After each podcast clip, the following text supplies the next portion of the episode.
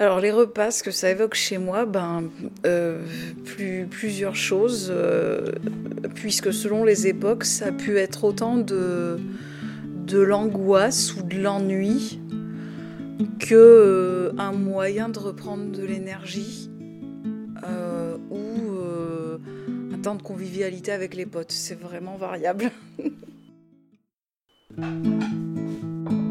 Bébé, c'est prêt Bébé Oui, j'arrive À table Etc. L'émission qui raconte vos repas. Mais pas que Nous sommes au troisième étage d'un appartement proche de Clermont-Ferrand. Nous sommes chez ma sœur, Amélie, qui nous héberge depuis bientôt deux semaines. Ce midi, elle rentre du travail pour manger avec nous. Wumi est en train de fourrer des feuilles de briques avec des épinards et de la feta. La première fournée est déjà cuite. On attend Beryl, notre invité. Nous l'avons rencontrée lors de la permanence de l'association Queer Auvergne à Clermont-Ferrand. Dès le début, elle a voulu participer à notre émission, elle a voulu raconter son histoire. Amélie et moi sommes autour de la table. Le plat fumant de la première fournée est posé au milieu. Beryl tarde. On craque. On voulait juste vérifier que le plat était bon. Il l'est. Beryl arrive, et se joint à nous. Le repas se termine et Amélie s'en va. Anne et moi nous installons sur deux tabourets hauts. Beryl est installée sur le canapé avec Flacca. Nous installons le micro et on lui rappelle comment va se dérouler l'émission. Dans la première partie, elle va raconter son histoire autour des repas et répondre à quelques questions. Et dans la seconde partie, elle va nous raconter sa phase B, c'est-à-dire ce qu'elle a envie de transmettre, ce qu'elle trouve important que tout le monde sache.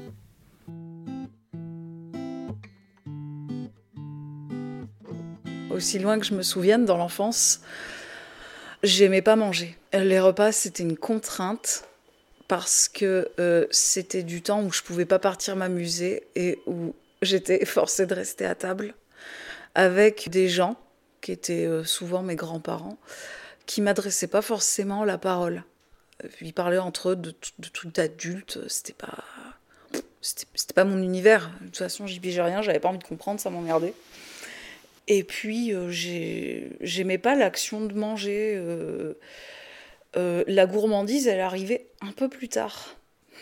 Et là, après, oui, c'était cool de manger, mais pas forcément pendant les repas.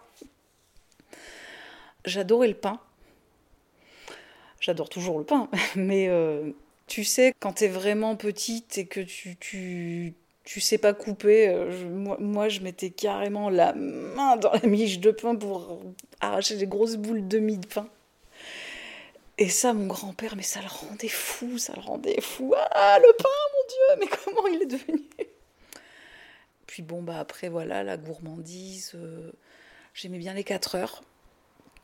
Quelque temps plus tard, les repas, c'était avec ma génitrice. Et là, c'était redevenu de nouveau de la contrainte parce que ben j'aimais pas ce qu'elle me faisait à manger. Et elle n'avait pas non plus la super pédagogie pour te faire aimer les aliments que tu n'aimes pas quand tu es petit ou petite. J'ai rapidement eu un gros appétit. Ma génitrice, justement, me culpabilisait souvent avec, euh, avec l'appétit que j'avais, euh, alors que j'étais même, même pas encore ado. Et euh, du coup, tu peux plus manger dans la sérénité après quand, euh, quand tu, tu, te bouffes ben, ce genre de, de, de, remarques, de, de réflexions. Euh, de ah mais arrête de manger des frites tu vas avoir des grosses fesses et tout alors que moi je, je, jouais encore au petit poney euh, je, je cherchais pas à savoir augmenter ma silhouette euh, ni rien. Euh, je, je sexualisais pas ce corps. Je, je, enfin, je, vivais ma vie d'enfant, quoi. Voilà. Alors après, quand je suis arrivée au collège, les choses se sont énormément compliquées. Je mangeais à la cantine. Bon, je mangeais déjà à la cantine au primaire, mais c'était pas aussi compliqué que ça ça, ça a été la période. Enfin, au collège est arrivée la période d'anorexie. À la cantine, je mangeais rien. Mais rien de rien. Et ma génitrice m'a emmené voir une diététicienne quand j'avais 13-14 ans, un truc du genre. Parce qu'elle me trouvait en surpoids. Alors que, bon, il n'y avait aucun médecin qui s'était alarmé euh, là-dessus, mais elle trouvait qu'esthétiquement, c'était moche. Quand j'étais ado, on était dans les années 90, c'était l'époque où euh, les magazines te bombardaient avec euh, la télé aussi, te bombardaient de d'articles euh, sur Claudia Schiffer, Cindy Crawford, enfin tout, tous les top modèles super connus et tout et tout et et du coup, on parlait pas de grossophobie à l'époque, on parlait pas de body de, la mouvance body positive, on parlait pas de tout ça. Et j'avais pas d'autres référentiels. Et le souci, c'est que j'avais pas à côté de moi une famille assez bienveillante qui, pouvait me dire que j'étais pas obligée de ressembler à ces personnes, puisque ma propre génitrice elle-même se mangeait rien avec plaisir, se se privait, euh, faisait parfois des, légumes un peu carbonisés parce qu'elle voulait pas rajouter de matière grasse dans la poêle, qu'elle mangeait quand même parce qu'elle se fichait de savoir si ça avait bon goût ou pas, ce qu'il fallait c'est que ça fasse pas grossir. Et à côté de ça, j'avais euh, ma grand-mère qui, elle, euh, comment dire, à 50 ans passés, voulait encore rentrer dans du 36. Et qui, pareil, faisait, comment dire, enfin, ce, se priver d'un tas de choses. Voilà. Après, euh, bah du coup, vu la famille que j'avais, euh, j'ai très, très vite été encouragée à prendre des slim fast, substituts de repas. Euh, c'est des poudres hyper protéinées que tu mets dans de la flotte pour faire un genre de milkshake pas bon, avec du goût chimique, de fraises, de chocolat, de vanille. Et tu la place des repas C'est au lycée que je prenais ça le midi. J'allais dans les chiottes parce que je fallait pas que quelqu'un me voie le boire et, euh, et je le buvais en cachette. Parce que c'est interdit Ah, non, c'était pas interdit, mais je voulais pas faire genre la meuf au régime devant euh, mes camarades de, de classe. Et je voulais pas que, je, voilà, je voulais pas me faire euh, moquer de moi. Je voulais pas qu'on dise ouais, Beryl elle emporte des slim fast dans son cartable et tout ça. Et je voulais pas plus plus inquiétant. Enfin, je voulais pas que les surveillants le voient, que les euh, que les adultes le voient, parce que je sais qu'ils m'auraient posé des questions de toute façon. Ils auraient dit je veux voir les parents et comme c'était ma mère qui m'encourageait à le faire, euh, ça serait peut-être pas passé. Autre chose aussi, c'est que après ma période d'anorexie du collège, je me faisais vomir très, très régulièrement. Je me suis fait vomir pendant de longues années. Euh, je me suis fait vomir pendant plus de dix ans. Et ma, ma génitrice le savait et elle encourageait pareil cette pratique parce que pourvu que, que sa fille soit bien gaulée, euh, pour euh, trouver un bon mari euh, bien riche et tout ça, c'était tout ce qui comptait. Donc du coup, ah tu, tu, tu vas te faire vomir ma puce, bon ben vomis bien, hein. à plus tard. C'est c'est sûrement à cause de ça qu'aujourd'hui j'ai des problèmes d'estomac, des problèmes gastriques, des problèmes intestinaux, des problèmes d'acidité, tout ça, tout ça, tout ça. J'ai des traitements pour ça aussi. Ensuite, on a quitté Clermont-Ferrand. Là, t'étais toujours au lycée? Ouais, j'étais toujours au lycée. Euh, Ma génitrice avait rencontré un mec. Je pensais qu'on partait 15 jours en vacances. Et en fait, euh, on était au mois d'août. Euh, elle et son nouveau mec ont cherché un nouveau lycée pour m'inscrire. Et quand on est revenu, c'était pour, euh, pour déménager, prendre nos affaires et tout et tout. Je me suis remise à manger normalement, à peu près. Mais à l'époque, j'étais rentrée au conservatoire de danse, donc euh, je faisais énormément de sport.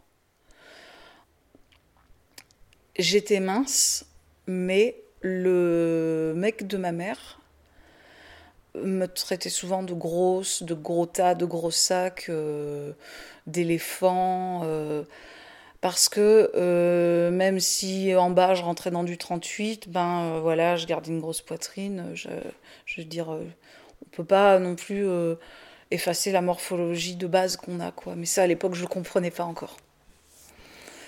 et donc après j'ai passé mon bac. Une fois que j'ai eu le bac, j'ai tellement pris de plus en plus souvent de cours de danse que je pouvais manger normalement, mais pas souvent dans le plaisir. Et de toute façon, j'avais quand même ce regard déformé sur ma propre personne qui faisait que non, ça n'allait pas encore, il fallait encore perdre, encore perdre, toujours perdre du poids, encore perdre. Après, c'est la période où je me suis retrouvée SDF.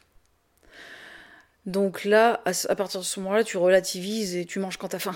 Et tu manges ce que tu trouves, et tu manges ce que tu arrives à te payer. Tu vraiment retrouvé SDF dans la rue? Ah ouais. Sans, et, ta, et ta mère t'a pas aidé?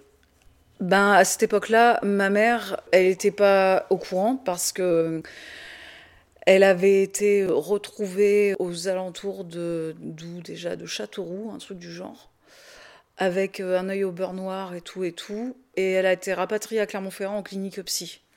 À ce moment-là, son mec, il était tout seul, il était chez lui. Au niveau de la loi, il pouvait me virer s'il avait envie. J'étais majeure en plus. Donc, euh, ce que je faisais, c'est que je revenais de temps en temps pour prendre mon courrier.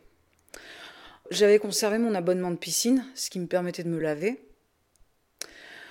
Je bossais de nuit, ce qui me permettait de ne pas crever de froid la nuit. Et le jour, j'allais dormir au parc de la Villette. Voilà, j'avais un sac à dos, j'avais un look d'étudiante. Je veux dire, personne n'aurait pu, euh, de visu, euh, penser que j'étais une clocharde ou quoi que ce soit. De temps en temps, euh, je pouvais aller squatter chez des potes. De temps en temps, je pouvais me payer l'hôtel parce que je travaillais de nuit. Quoi quand de nuit? Euh, J'allais à, à Rungis décharger des camions. Après, euh, ben petit à petit, ça a duré à peu près un an, puisqu'après, petit à petit, bon ben, j'ai pu rester euh, vraiment plusieurs mois chez quelqu'un. Après, j'ai eu mon appart. Et euh, pendant que j'étais chez cette personne, avant de trouver mon appart, j'avais un emploi, un CDI. Je me souviens que dès que j'ai eu mon propre appart, j'ai eu plus, plusieurs réflexes dont j'ai eu beaucoup de mal à me défaire. Premièrement, euh, quand j'allais au boulot, j'ai gardé très longtemps mon gros sac à dos avec toute ma vie à l'intérieur parce que ça me rassurait d'avoir mes affaires. Alors que j'avais mon chez moi, j'avais mon petit appart, euh, si petit qu'il soit, c'était quand même mon chez moi, donc euh, c'était précieux.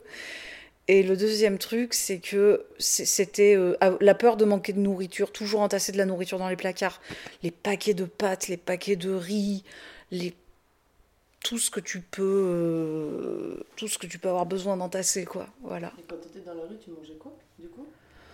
Bah ce que je pouvais hein, euh, sandwich euh, tu, tu, tu prends une demi baguette tu fous du jambon dedans euh. Et Les gens te donnaient beaucoup ou à chaque fois tu dépensais? Je mendiais pas je travaillais va. je mendiais pas. Non je je- j'étais euh, j'avais une fierté à la con je voulais pas mendier c'était non non non non moi je veux pas la manger t'es ouf je veux dire moi je ce que je voulais c'était aller travailler au black à Rungis la nuit qu'on me donne euh, mes 80 euros à la, à la fin de mon service et, euh, et que je puisse faire ce que j'avais à faire avec ça.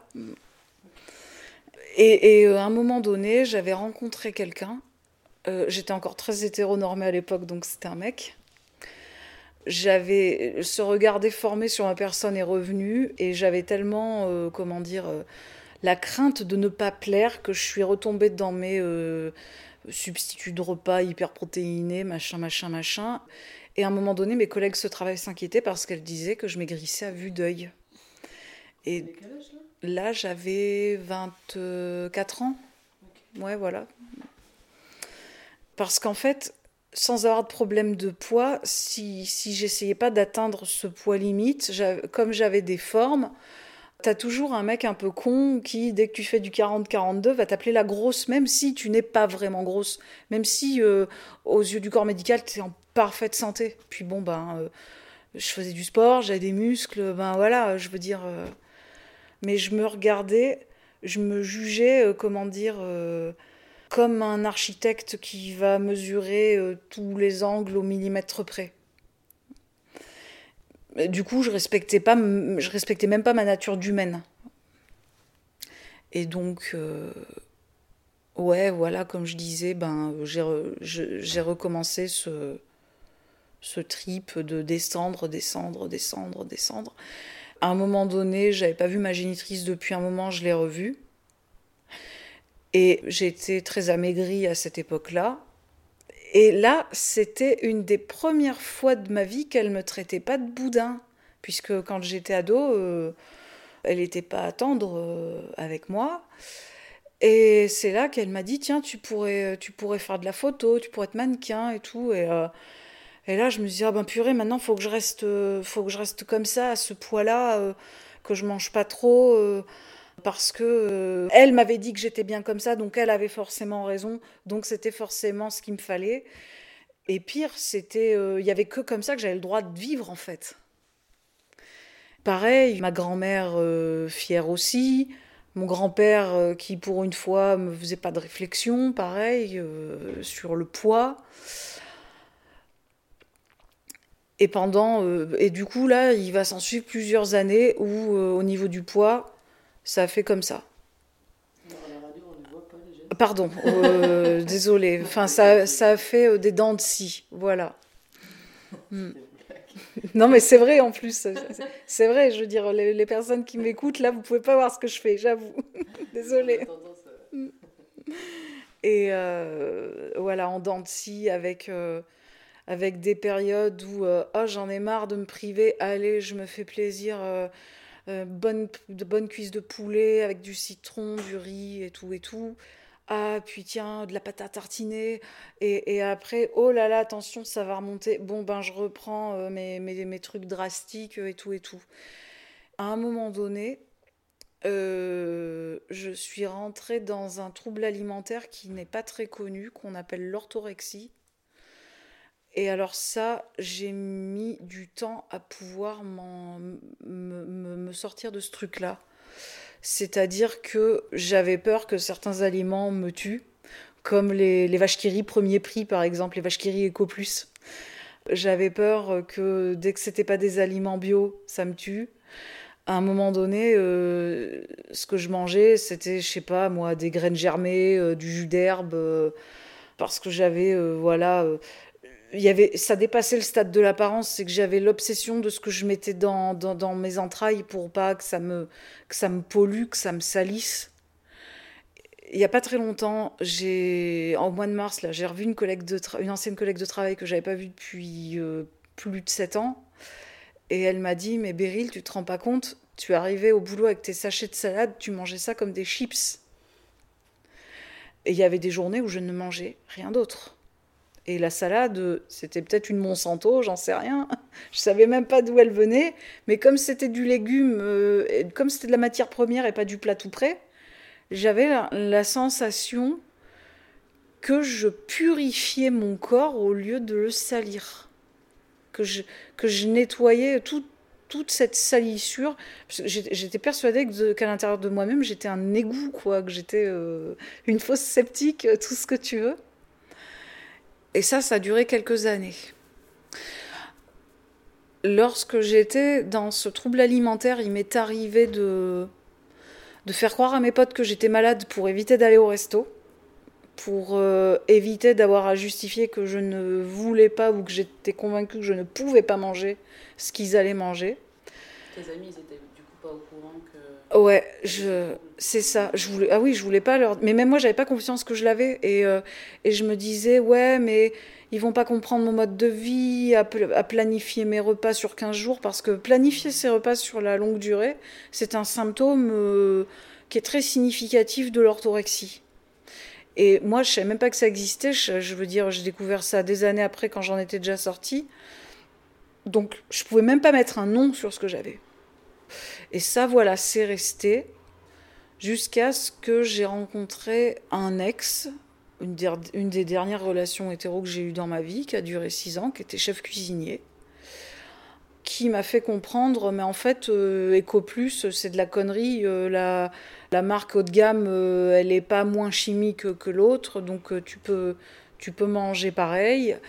Et puis comme il cuisinait, ben, il arrivait à me faire manger des trucs que je trouvais bons, qui euh, étaient pas mauvais pour la santé, mais, que tu pouvais avoir du plaisir à manger. Et là, euh, je suis rentrée par contre moi-même dans un autre trouble dont j'ai pas le nom, je sais même pas si c'est connu, je sais même pas si ça a un nom, c'est-à-dire que euh, quand on cuisinait pour moi, je mangeais volontiers. Euh, mais en ce qui me concerne, j'étais incapable de cuisiner parce que j'étais incapable d'ingurgiter de la nourriture que j'avais manipulée auparavant euh, avec mes mains euh, ou quoi. C'est arrivé du jour au lendemain Non, non, c'est arrivé progressivement, mais à vrai dire, euh, lorsque j'étais euh, orthorexique et la période encore avant, je cuisinais quasiment pas. Donc, j'ai pas eu une éducation où on m'a poussé à cuisiner, où on m'a euh, appris le plaisir de cuisiner. Alors que pourtant, quand j'étais euh, ado et jeune adulte, mon grand-père faisait des trucs super bons. C'était lui qui faisait les trucs le meilleur de toute la famille. Parce que bon, la cuisine de, de ma grand-mère, oh, la cuisine de ma mère, bon, les, les, les carottes au charbon, enfin les légumes au charbon, c'était pas trop mon truc, tu vois. Puis c'était fade, je veux dire, euh, c'était pas relevé, c'était fade. Tandis que le, gigot de mon grand-père, mais là je vous en parle, j'ai encore le goût dans la bouche, je vois encore la couleur euh, de, de, la viande rosée avec les petites gousses d'ail à l'intérieur et tout, euh, voilà quoi. Et euh, désolé, du coup, on a fait une parenthèse et on est revenu un peu dans le temps.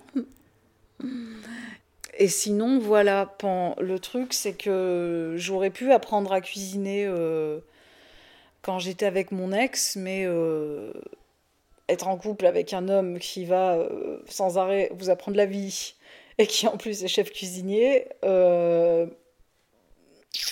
euh, en disant, enfin bon, il le disait pas en ces termes-là, mais bon, tais-toi, femme, tu sais pas. Voilà. Après, c'était pratique. Moi, j'avais juste à me mettre les pieds sous la table et j'étais servie. Mais je me souviens d'un jour où il, est tombé malade. C'était l'époque où on n'arrêtait pas de parler de la grippe euh, H1N1, euh, qui genre qui est la grippe qui avait tué des gens et tout. Voilà. Et euh, là, je me souviens que moi, j'étais pas non plus dans mon assiette et j'arrêtais pas de faire les, les nouilles déshydratées où tu as juste à mettre de l'eau dessus parce que ben lui il était malade, fallait bien qu'il mange, au moins c'était consistant. Moi du coup, je me faisais ça à manger aussi parce que ben c'était un truc qui ne demandait pas de préparation en vrai, c'était déjà tout prêt avec de la flotte à mettre dessus. Après ce truc de pas parvenir à cuisiner, c'est resté euh, longtemps après que je l'ai quitté. Après, là, on arrive en 2014, donc j'avais déjà 35 ans. J'ai eu une prise de poids, mais genre, j'avais pris euh, 10 kilos euh, en un an. En un an, un an et demi. Et donc, euh, j'en parle à mon médecin. Et c'est vrai que là, les médecins, ils disaient Ah, euh, vous êtes en surpoids quand même, euh, voilà. Et là, j'avais entendu parler de la cure thermale de Bride-les-Bains. Et ce qui m'intéressait, c'était, je veux dire, bon, la perspective de perdre du poids m'intéressait parce que j'étais encore dans mes anciens travers et tout et tout, et j'avais pas complètement lâché prise par rapport à ça. Mais ce qui m'intéressait, c'était l'éducation thérapeutique pour apprendre à manger, pour comprendre. euh, j'a- J'avais besoin de comprendre pourquoi j'avais eu ce rapport, euh, ces rapports tellement changeants et tellement conflictuels avec la nourriture au fil de toutes ces années. Et je dois dire que ça a aidé puisque j'ai bien mangé euh, sans, me, sans me sentir frustrée. J'avais repris le sport à l'époque, j'avais perdu un peu de poids, mais j'avais surtout fait toute l'éducation thérapeutique. J'avais vu la nutritionniste, j'avais vu la sophrologue et j'avais vu la psychologue alimentaire. Et avec la psychologue alimentaire, on était quand même allé loin dans, dans euh, l'analyse des repas, justement. Et euh, il y, un- il y avait un truc que je faisais à cette époque-là qu'aujourd'hui je ne fais plus, c'est que, c'est que euh, je mangeais super vite parce que je voulais me débarrasser du repas. Et euh, même encore aujourd'hui, je saurais même pas vous dire pourquoi je voulais me débarrasser du repas. Pourquoi, euh, pourquoi euh, alors que c'était pas supposé être un truc pénible. Et, euh, et après cette cure, c'est pas arrivé d'un coup, mais là j'ai découvert le plaisir de cuisiner. Et puisque c'est grâce à la psychologue alimentaire que j'ai découvert que j'avais le désir de cuisiner, mais que j'osais pas passer à la pratique. Et euh, à partir de ce moment-là, j'ai cuisiné avec plaisir. J'ai commencé à prendre du poids. Voilà. Cette prise de poids, elle s'est faite très progressivement sur plusieurs années. Et là, aujourd'hui, tel que, tel que vous me voyez, euh, je préfère avoir ce poids-là, mais être en paix et en sérénité avec la bouffe, plutôt que de tenter de perdre et de, refaire euh, d'éternels combats en duel avec la bouffe. Euh, là, en ce moment, je cuisine un peu moins bah, parce que je suis fatiguée, mais sinon, j'aime cuisiner avec plaisir. J'ai encore plus de, plaisir à cuisiner quand je cuisine pour des gens que j'aime, quand je peux partager ce que je fais à manger et qu'on me dit euh, c'est vachement bon ce que tu as fait en fait. Est-ce que ta génitrice a été affectée par euh, la charge mentale? Oui et non. En fait, euh, elle était veuve, elle s'est retrouvée veuve quand j'avais 18 mois. Et je pense qu'il y a eu euh, des moments de charge mentale, parce qu'on va pas se mentir, ça restait. Elle avait beau avoir des défauts, ça restait une meuf dans ce monde que nous connaissons très bien, ce monde patriarcal. Après, elle a eu des mecs, c'était une femme entretenue. Pendant un long moment, elle a eu une femme de ménage. Donc, euh, ça a diminué sa charge mentale même si elle avait quand même encore des trucs à réfléchir. Et je, me souviens, euh, petite, euh, je la voyais pas faire du ménage dans la maison, je la voyais faire son aérobic dans le salon. Parce que, euh, mon Dieu, elle avait déjà passé la trentaine, fallait rester, fallait rester comme, comme, diraient certains mexis, métable. voilà. Fallait rester bonasse. tout passait par l'apparence, tout passait par le paraître, tout passait par le physique. Ça, le, goût de ce qu'on mange, on s'en fout, ça va dans le ventre et voilà. C'était ça. Et toi, comment tu vis la charge mentale? Je la vis encore aujourd'hui.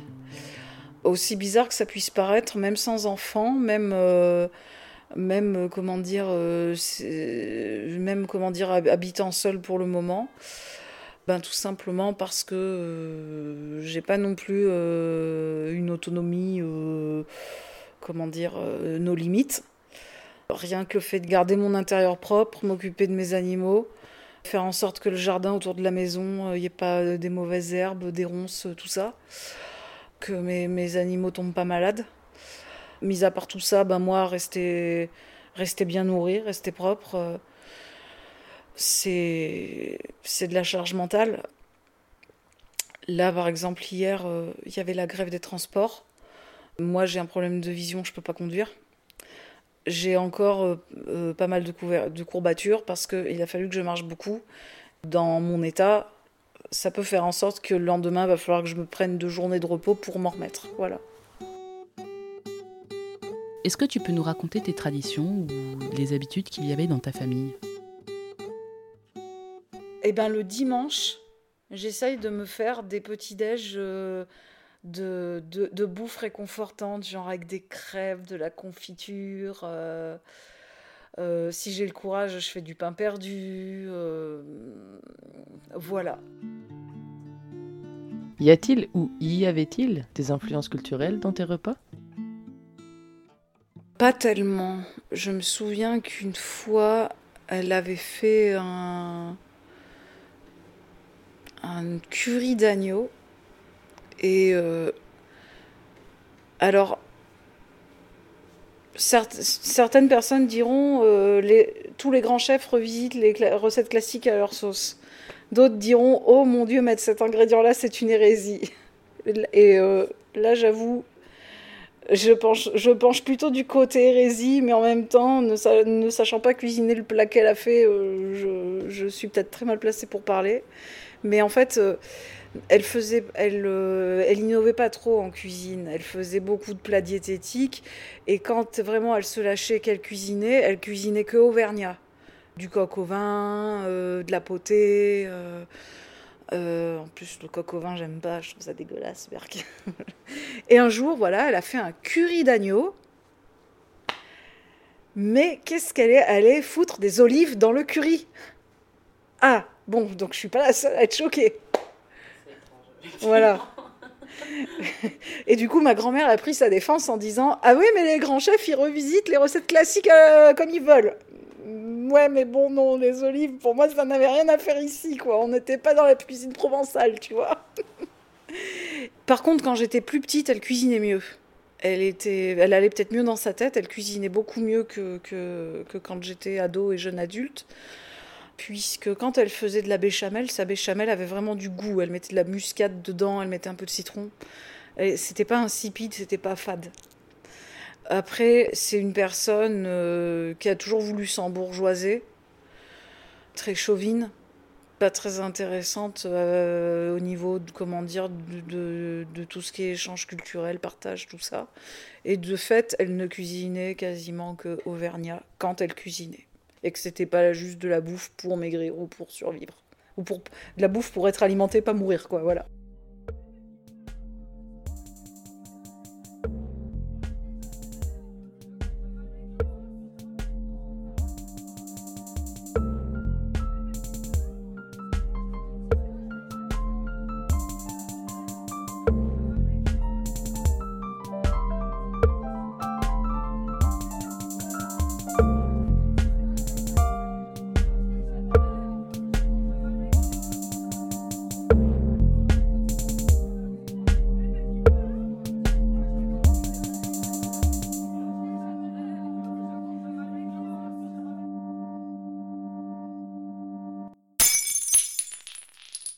Quel est ton rapport avec l'alcool?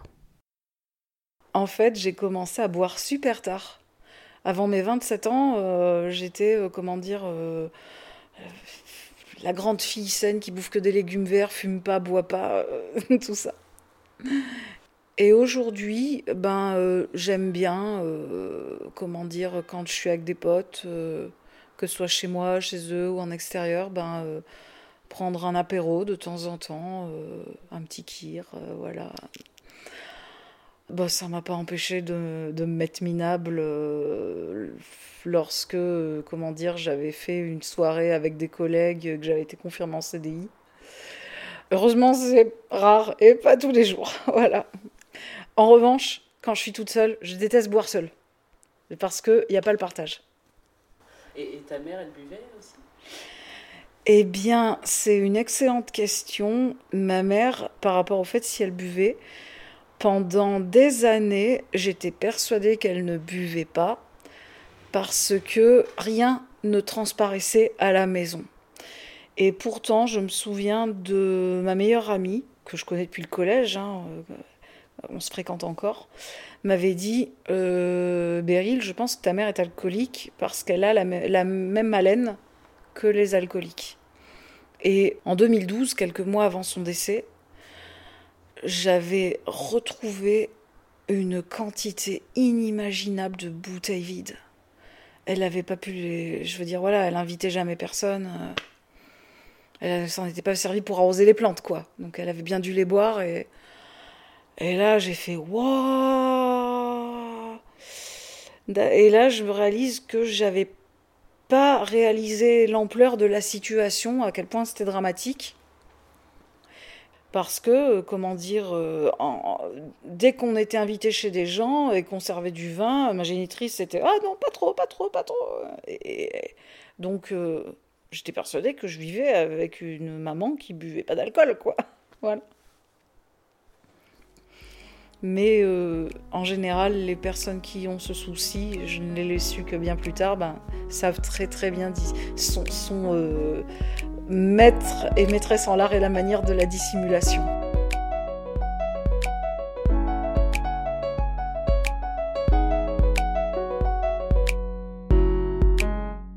Un de mes meilleurs souvenirs de repas, c'était un des premiers Noëls où j'ai cuisiné pour mon ex euh, et son fils.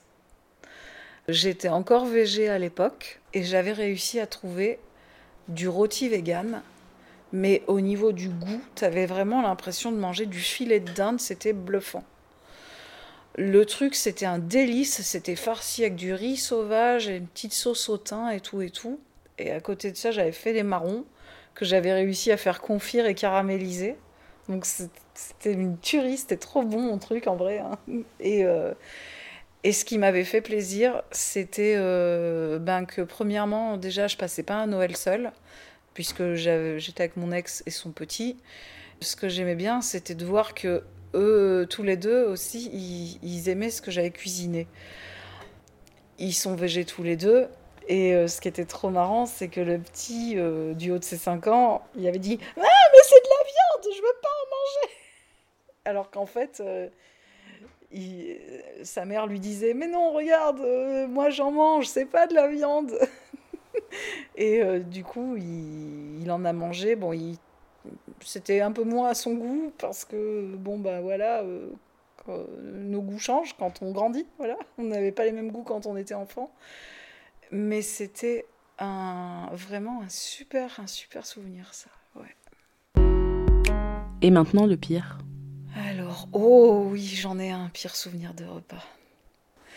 Alors, un de mes pires souvenirs de repas, euh, j'étais euh, invitée euh, chez une personne qui faisait des cailles et comme j'étais invitée, j'avais pas osé parler de des tocs et des blocages que je peux avoir avec la nourriture parce qu'il y a euh, il y a bizarrement en fait je ne consomme pas les pièces de viande quand euh, la viande entoure les os parce qu'en fait je supporte pas de toucher un os ou de mettre mes dents à côté d'un os j'aime pas le texture de cartilage tout ça euh, gélatineux et j'ai peur de tomber aussi sur les petits os qui, qui, qui, qui se cassent sous la dent et tout.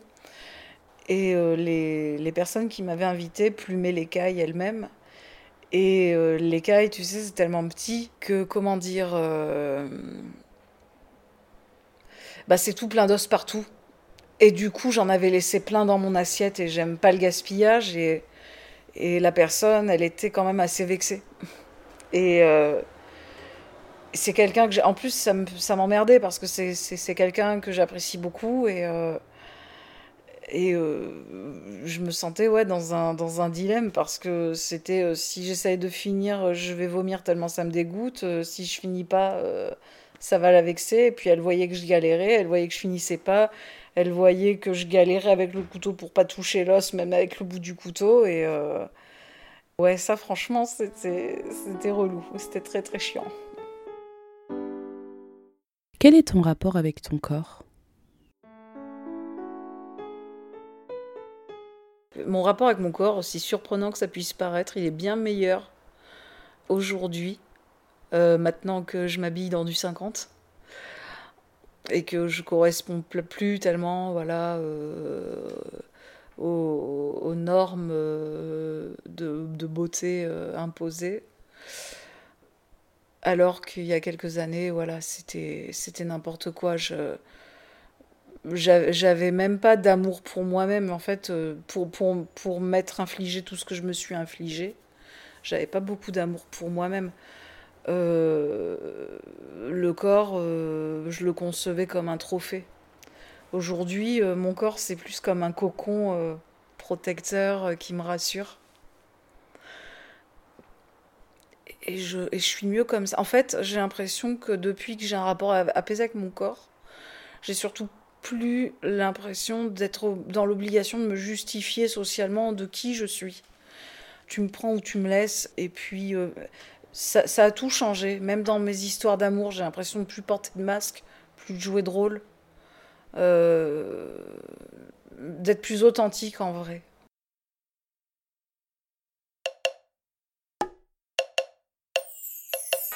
Tournez la cassette, c'est l'heure de la face B.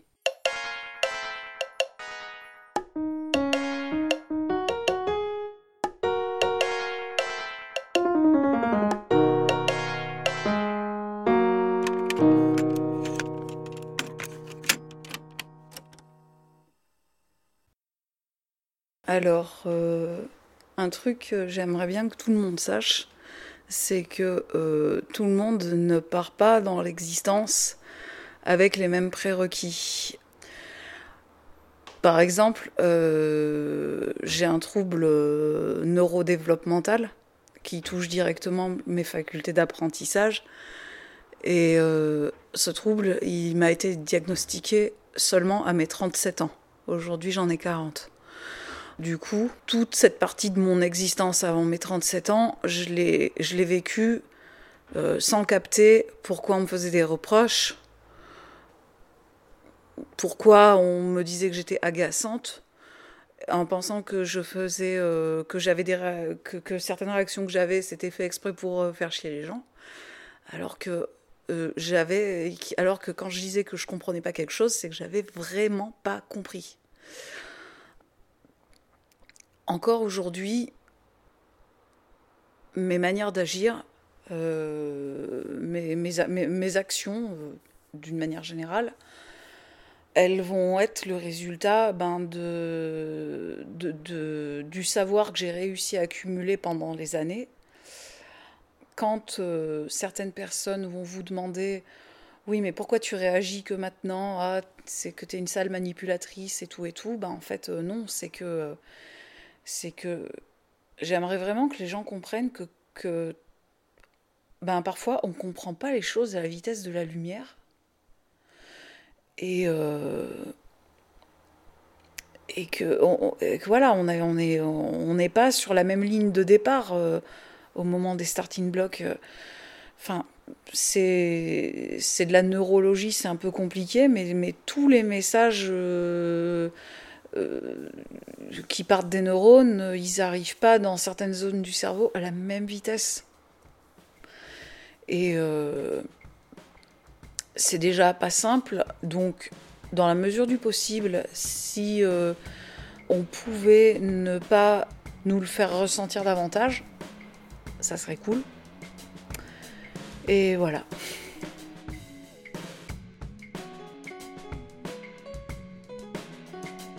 À la fin de cet épisode, j'ai pleuré. J'ai remercié Beryl pour son partage et je l'ai remercié de me rappeler pourquoi est-ce qu'on faisait cette émission. Pourquoi est-ce que c'était primordial que certaines personnes écoutent ces histoires? Ou que tout le monde écoute ces histoires finalement. Merci Beryl de nous avoir partagé ton histoire et merci de... Bah, en fait, merci de, de, de déconstruire les clichés et les stéréotypes avec nous en participant à notre émission. Si vous voulez continuer à être ému en écoutant nos épisodes, eh ben, euh, suivez-nous sur Facebook, Instagram, at woman, W-U-M-A-N, parce que c'est la concaténation de Wom et Anne, euh, da. On est aussi présente sur toutes les plateformes d'écoute en ligne, iTunes, Deezer, Spotify, Podcast Addict, Podcast France et YouTube. à très vite À très vite, bisous à tous